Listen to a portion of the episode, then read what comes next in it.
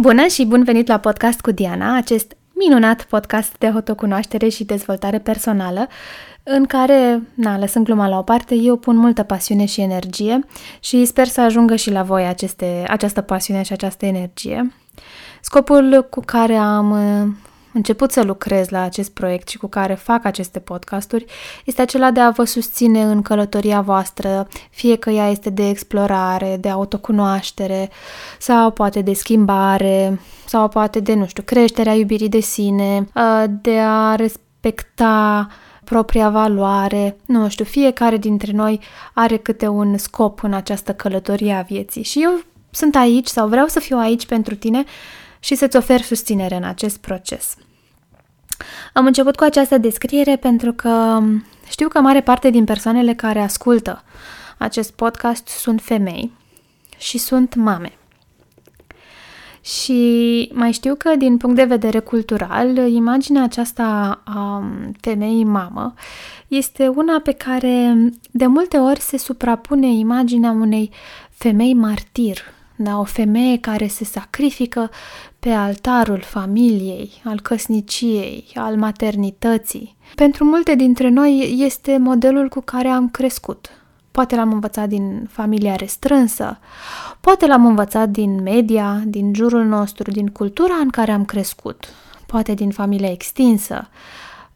De undeva l-am văzut, pentru că este un model specific, cel puțin zonei în care noi ne-am născut și am crescut, dacă vorbim aceeași limbă. Acum, desigur, nu doar uh, femeile au parte de această viziune asupra lumii. Sunt convinsă și am văzut că există și bărbați care se sacrifică pe altarul, pe altarul lor. De multe ori, altarul pe care se sacrifică bărbații este unul legat de job, de carieră, de profesie și mai puțin uh, cel al familiei.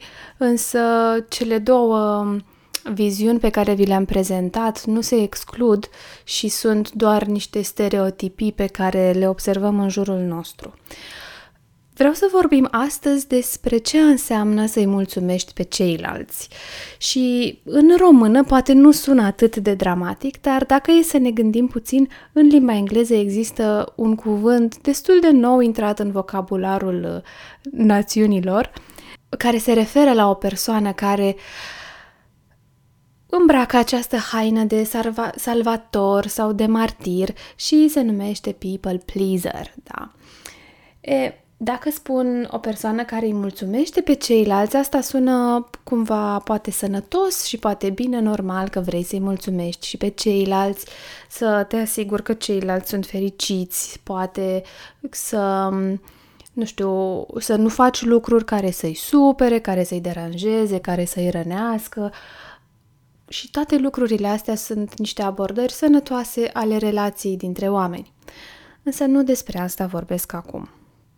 Foarte des îmi intră în cabinet mame care îmi povestesc despre presiunea care o simt din partea celor din jur să facă lucrurile într-un anumit fel. Presiunea de a ține casa curată, vorba aceea și bărbatul fericit, presiunea de a oferi toată atenția copilului, de a fi cu el tot timpul, de a-i alege cea mai sănătoasă mâncare, de a-i găti um, într-un mod extrem de sănătos, de a face activități cu copilul, de a citi cărțile potrivite și nu cărțile nepotrivite, apoi de a ține casa curată, de a găti pentru toată familia, nu doar pentru copil, de a performa foarte eficient și la jobul la care merge, poate de a avea în grijă și un set de părinți sau de socri care au nevoie de ea și simt uh, această presiune de a-i mulțumi pe toți aceștia din jurul lor și îmi povestesc despre presiunea asta. Însă pe măsură ce înaintăm în lucru, observăm împreună că această presiune nu vine din exterior, sau nu vine doar din exterior, sau acum nu mai vine din exterior, ci este creată în interior, cândva în istoria personală și este folosită ca un model de relaționare cu cei din jur. Un model în care ceilalți ajung să se simtă confortabili și îngrijiți și iubiți, um, însă pentru persoana în cauză, pentru mama cu care eu lucrez, asta este extrem, extrem de copleșitor, obositor și la un moment dat, trăgând o linie, simte că nu mai poate. Acesta este, de fapt, un semn că ea acționează în relație din această zonă de a-i mulțumi pe ceilalți. În analiza tranzacțională avem sau vorbim despre cinci drivere și anume driverele am mai avut am mai discutat despre ele, am un podcast special despre aceste drivere, vă invit să-l căutați și să-l ascultați. Iar unul dintre aceste drivere este cel care se numește Mulțumește-i pe ceilalți. Uh, începusem să vă spun ce sunt driverele. Driverele sunt, de fapt, niște comportamente care se manifestă către exterior sau care se manifestă către interior sub forma de gânduri și poate emoții, despre care am învățat în copilărie că e bine să le folosim. Atunci când foloseam unul din aceste comportamente, primeam confirmarea, aprobarea celor din jurul nostru că facem lucrurile cum trebuie. Ele, aceste drivere sunt cinci la număr. Vorbim despre a fi perfect, despre a munci sau a încerca din greu, vorbim de a, despre a te grăbi, vorbim despre a fi puternic și vorbim despre a-i mulțumi pe ceilalți. Iar persoanele, acești people pleaser despre care vorbesc eu acum, funcționează în relația cu ei și cu cei din jur, dar și cu lumea, foarte mult din perspectiva acestui driver de a-i mulțumi pe ceilalți. Ce s-a întâmplat, de fapt, în copilăria acestei persoane care se concentrează foarte, foarte mult pe a-i mulțumi pe ceilalți, a fost că acești copii, în copilăria mică, dar și pe parcursul vieții ulterior, au primit iubirea condiționată de a avea grijă de cei din jurul lor. Și când vorbesc despre a avea grijă, mă refer poate la a avea grijă fizic, da, copiii care se asigurau că este curată casa și că poate gătesc la vârste nepotrivite din motivul de a nu o supăra pe mama sau pe tata sau pe bunica. Un alt task pe care acești copii l-au avut a fost aceea de a se asigura, acela de a se asigura că emoțiile celor din jur sunt unele plăcute pentru, pentru ei, pentru cei din jur, nu pentru copii. Și uh, de multe ori au primit mesajul ceea ce faci tu pe mine mă face să mă simt într-un anume fel. De exemplu, când tu îmi vorbești urât, este vina ta că eu mă înfurii. Sau când tu îmi uh, te uiți într-un fel la mine, este vina ta că eu mă simt trist. Ceea ce faci tu este motivul pentru felul în care se simte și ulterior se comportă un adult din relația cu copilul, un adult care în mod normal este singurul responsabil pentru emoțiile lui. Faptul că eu mă înfurie atunci când copilul meu are un anumit comportament este într-adevăr conectat comportamentul lui este un trigger, dar el, copilul, nu este responsabil pentru felul în care mă simt eu și în niciun caz nu este responsabil pentru felul în care mă comport eu.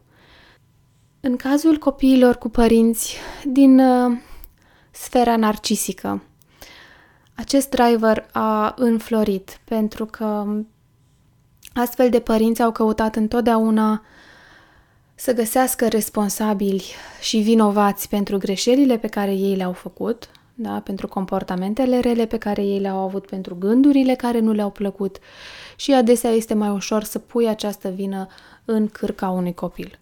Uite, măi copile, ce mai făcut să fac. Da? Și astfel copilul învață că el este responsabil pentru ceea ce simt și fac cei din jurul lui. Și asta este foarte dramatic, aș putea spune, din mai multe perspective. Una, pentru că el își creează o așteptare de la sine care nu poate fi niciodată împlinită, eu nu pot niciodată să controlez cum se simte celălalt. Pot, într-adevăr, câteodată să influențez da? sau să evit anumite comportamente în cei din jur prin felul în care eu mă raportez la ei, dar efectiv să controlez ceea ce simte cel de lângă mine, eu nu pot.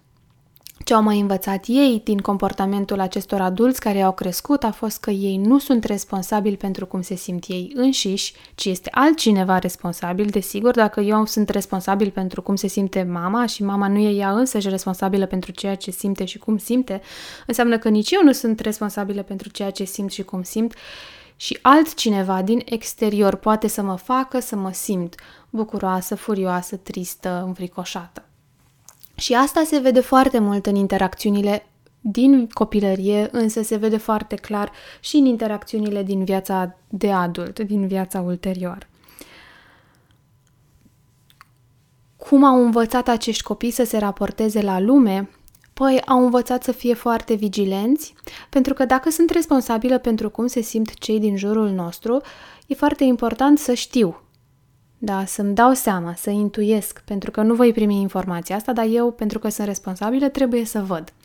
Și atunci, ce învață ei să facă este să intuiască ceea ce simt cei din jurul lor, fără să întrebe. Dacă văd o privire într-un anume fel, eu trebuie, pentru că eu sunt responsabilă de cum se simte persoana respectivă, eu trebuie deja să îmi imaginez ce simte, ce gândește și ce vrea să facă pentru a putea veni în întâmpinarea acelei persoane și pentru a o face, între ghilimele, să se simtă mai bine.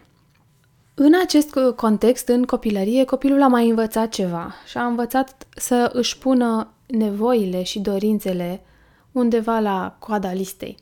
Pentru că principal este cum se simte părintele sau cum se simte adultul important din viața lui, din viața copilului și asta primează. Dacă mama e supărată că n-am făcut curățenie la 5 ani, păi atunci eu o să pun nevoile mele și dorințele mele de joc în spate și o să mă concentrez pe a o face pe mama fericită, mă duc să iau mătura. Poate că o să mă întrebați de ce tot uh, dau așa mult înainte cu copilăria, pentru că cu siguranță experiențe în care să fie nevoie să-i mulțumim pe ceilalți am avut și ulterior, nu doar în copilărie. Numai că trebuie să ne gândim puțin la cum arată un copil și cum arată părintele lui sau persoana care are copilul în grijă. Ca atunci când suntem mici, când suntem bebeluși sau când suntem copii mici, suntem cu totul și cu totul dependenți de adulții care au grijă de noi. Și atunci, pentru că ei au atât de multă putere, felul în care ei uh, relaționează cu noi și se așteaptă ca noi să relaționăm cu ei are o mult mai mare greutate decât orice experiență am avea noi ulterior. După cum ziceam și la început, desigur că există și un instinct biologic acela de a vrea să-i mulțumești pe ceilalți, pentru că uh, ce avem noi de făcut este să supraviețuim și ca să putem supraviețui avem nevoie să fim în contact cu alte ființe umane, da, poate mai puternice, cum erau părinții sau îngrijitorii noștri, dar și comunitatea și societatea și atunci nu vrem să facem lucruri care să-i nemulțumească pe ceilalți dintr-o perspectivă biologică. Eu vreau să supraviețuiesc și ca să supraviețuiesc am nevoie să aparțin acestui trib.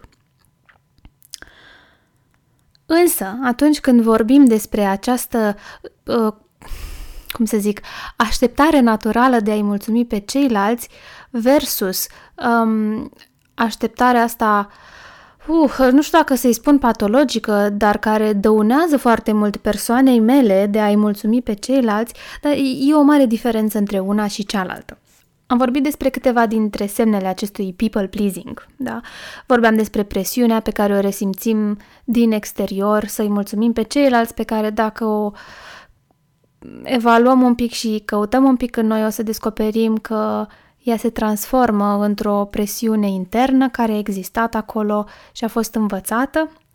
Apoi um, am vorbit că un alt semn ar fi uh, acela de a fi responsabil pentru pentru felul în care se simt ceilalți. Un alt semn ar fi acela de a îți cere scuze foarte des și în același ton uh, acela de a evita conflictele.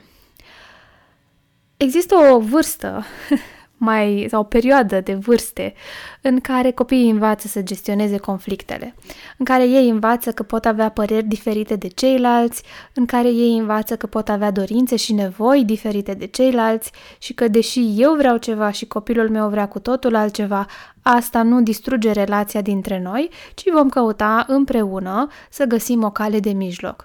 Dacă asta nu este posibil, atunci eu ca părinte care este responsabil pentru bunăstarea copilului, voi lua decizia, însă voi lua decizia în așa fel încât el să nu se simtă neimportant sau dat la o parte.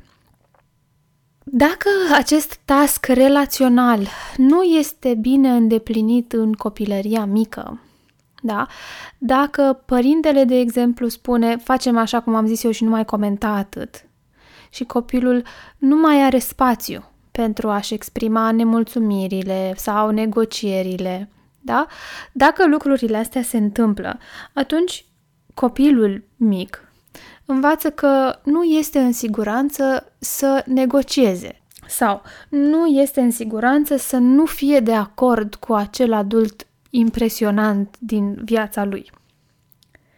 Și că cel mai sigur este să renunțe la ceea ce își dorește sau la ceea ce el cere, în special pentru a nu pierde relația. Pentru că aceste uh, skill-uri, da, aceste abilități nu au fost învățate atunci când era momentul, fostul copil, viitorul adult, ajunge să se teamă de conflicte și în, în viața lui de persoană autonomă și de sine stătătoare. Așa că va evita cu orice preț să intre în conflicte cu ceilalți și cum va face asta? Fiind de acord poate cu lucruri pe care, cu care nu e de acord, nepunând limite, nu spun că nu vreau să fac ceva pentru că mă tem că asta te-ar înfuria și poate uh, am avea un conflict cu care eu nu știu ce să fac și din experiența mea timpurie am, am învățat că dacă avem acest conflict, conflict, tu vei ieși din relația cu mine. Practic, atunci când nu este acceptată intenția, direcția, dorința unui copil de a intra într-un conflict și a-l rezolva cu persoana importantă din viața lui, ce învață acel copil și va folosi și ulterior în viața lui de adult, este că pentru a crea sau pentru a păstra o relație, trebuie să ne deconectăm de la ceea ce avem nevoie sau de la ceea ce vrem sau de la noi înșine cu totul. Și atunci apare acest, uh, acest comportament de a-i mulțumi pe ceilalți în detrimentul nostru personal. Dacă tot v-am povestit mai devreme de analiza tranzacțională și de, le, de cele cinci drivere, vreau să revin un pic asupra lor pentru că cam tot ce am spus până acum pare um, demoralizator Oh, ni s-au întâmplat toate lucrurile astea îngrozitoare în copilărie, ia uite ce am, uh, prin ce experiențe rele am trecut și ia uite cum se manifestă ele în viața noastră de adult și cum ne afectează ele capacitatea de a uh, relaționa cu ceilalți, de a ne lua pe noi înșine în serios, de a pune limite și așa mai departe. Și, pe de o parte, este așa, pe de altă parte, orice driver are părțile lui negative și părțile lui pozitive. Și părțile pozitive ale acestui driver este că e foarte ușor să relaționezi cu o persoană care funcționează din driverul ăsta de mulțumește pe ceilalți. E foarte ușor să relaționezi cu un people pleaser. Și asta înseamnă că dacă ești un people pleaser, probabil că ai o rețea de cunoștințe destul de extinsă. Și se întâmplă asta pentru că de foarte multe ori ai făcut mai mult decât era nevoie pentru a crește și a păstra aceste relații și atunci partea pozitivă ar fi că lucrul pe care tu îl ai de făcut pentru a continua să păstrezi aceste relații este mai puțin decât făceai până acum. Deci dacă tu faci mai puțin decât făceai până acum, o să-ți păstrezi toate aceste relații și o să te valorizezi și pe tine. Și asta înseamnă să pui limite. Limita care spune, uite, aici mă opresc eu și de aici începi tu. Te rog frumos să nu încalci limita asta a mea, să nu încalci uh, granița asta unde se termină persoana mea, existența mea, spațiul meu personal, dorințele, nevoile mele, mai departe de ele nu poți să vii, sau mai aproape de mine, trecând peste ele, nu e loc pentru tine, însă, uite, tot acest spațiu care există în afară de spațiul ăsta al meu personal, acolo poți veni, acolo ești binevenit și spațiul acela este foarte larg. Dar ceilalți sunt bineveniți în viața ta în, în foarte multe zone.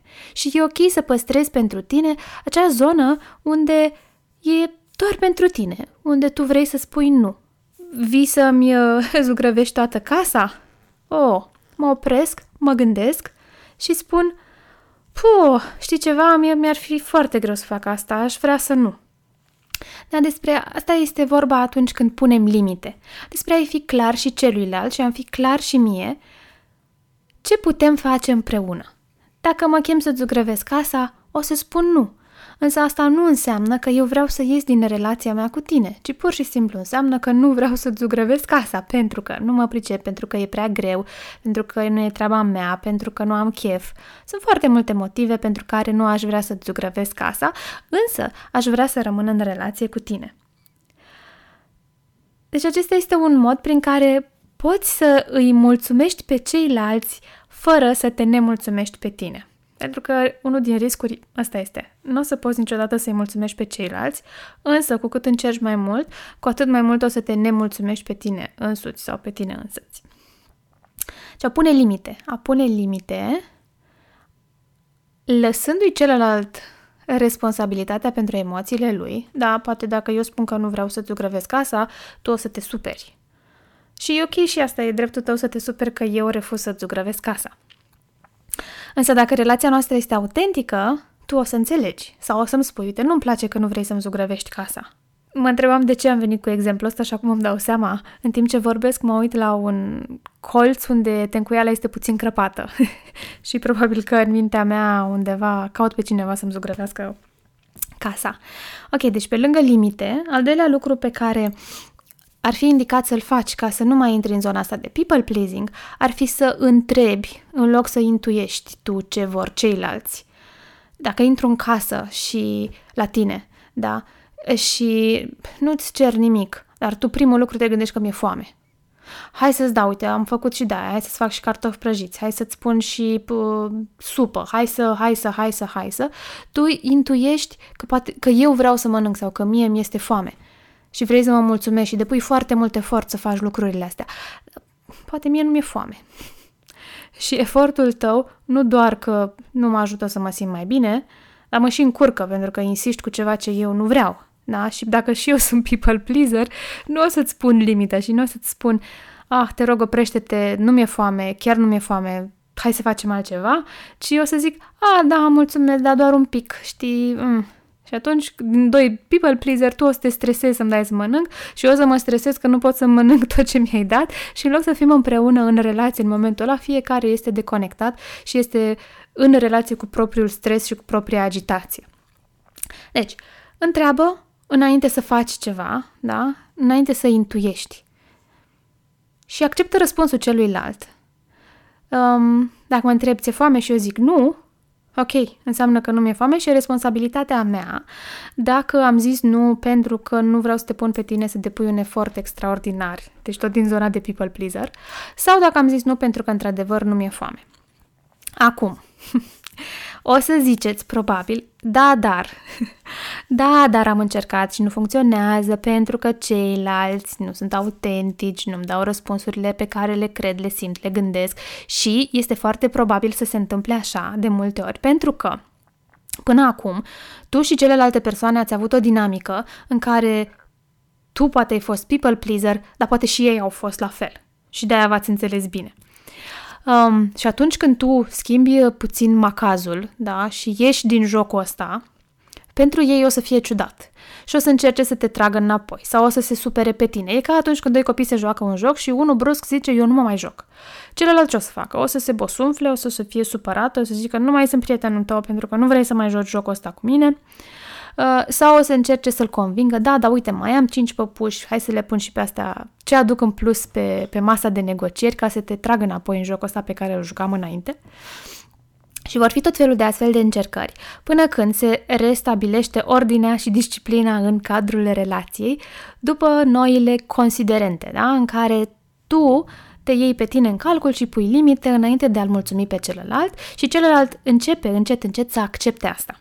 Deci, la început o să fie mai greu, o să fie o, un dans, da? Am vrut să zic o luptă, dar nu cred că o să fie chiar o luptă, o să fie un dans.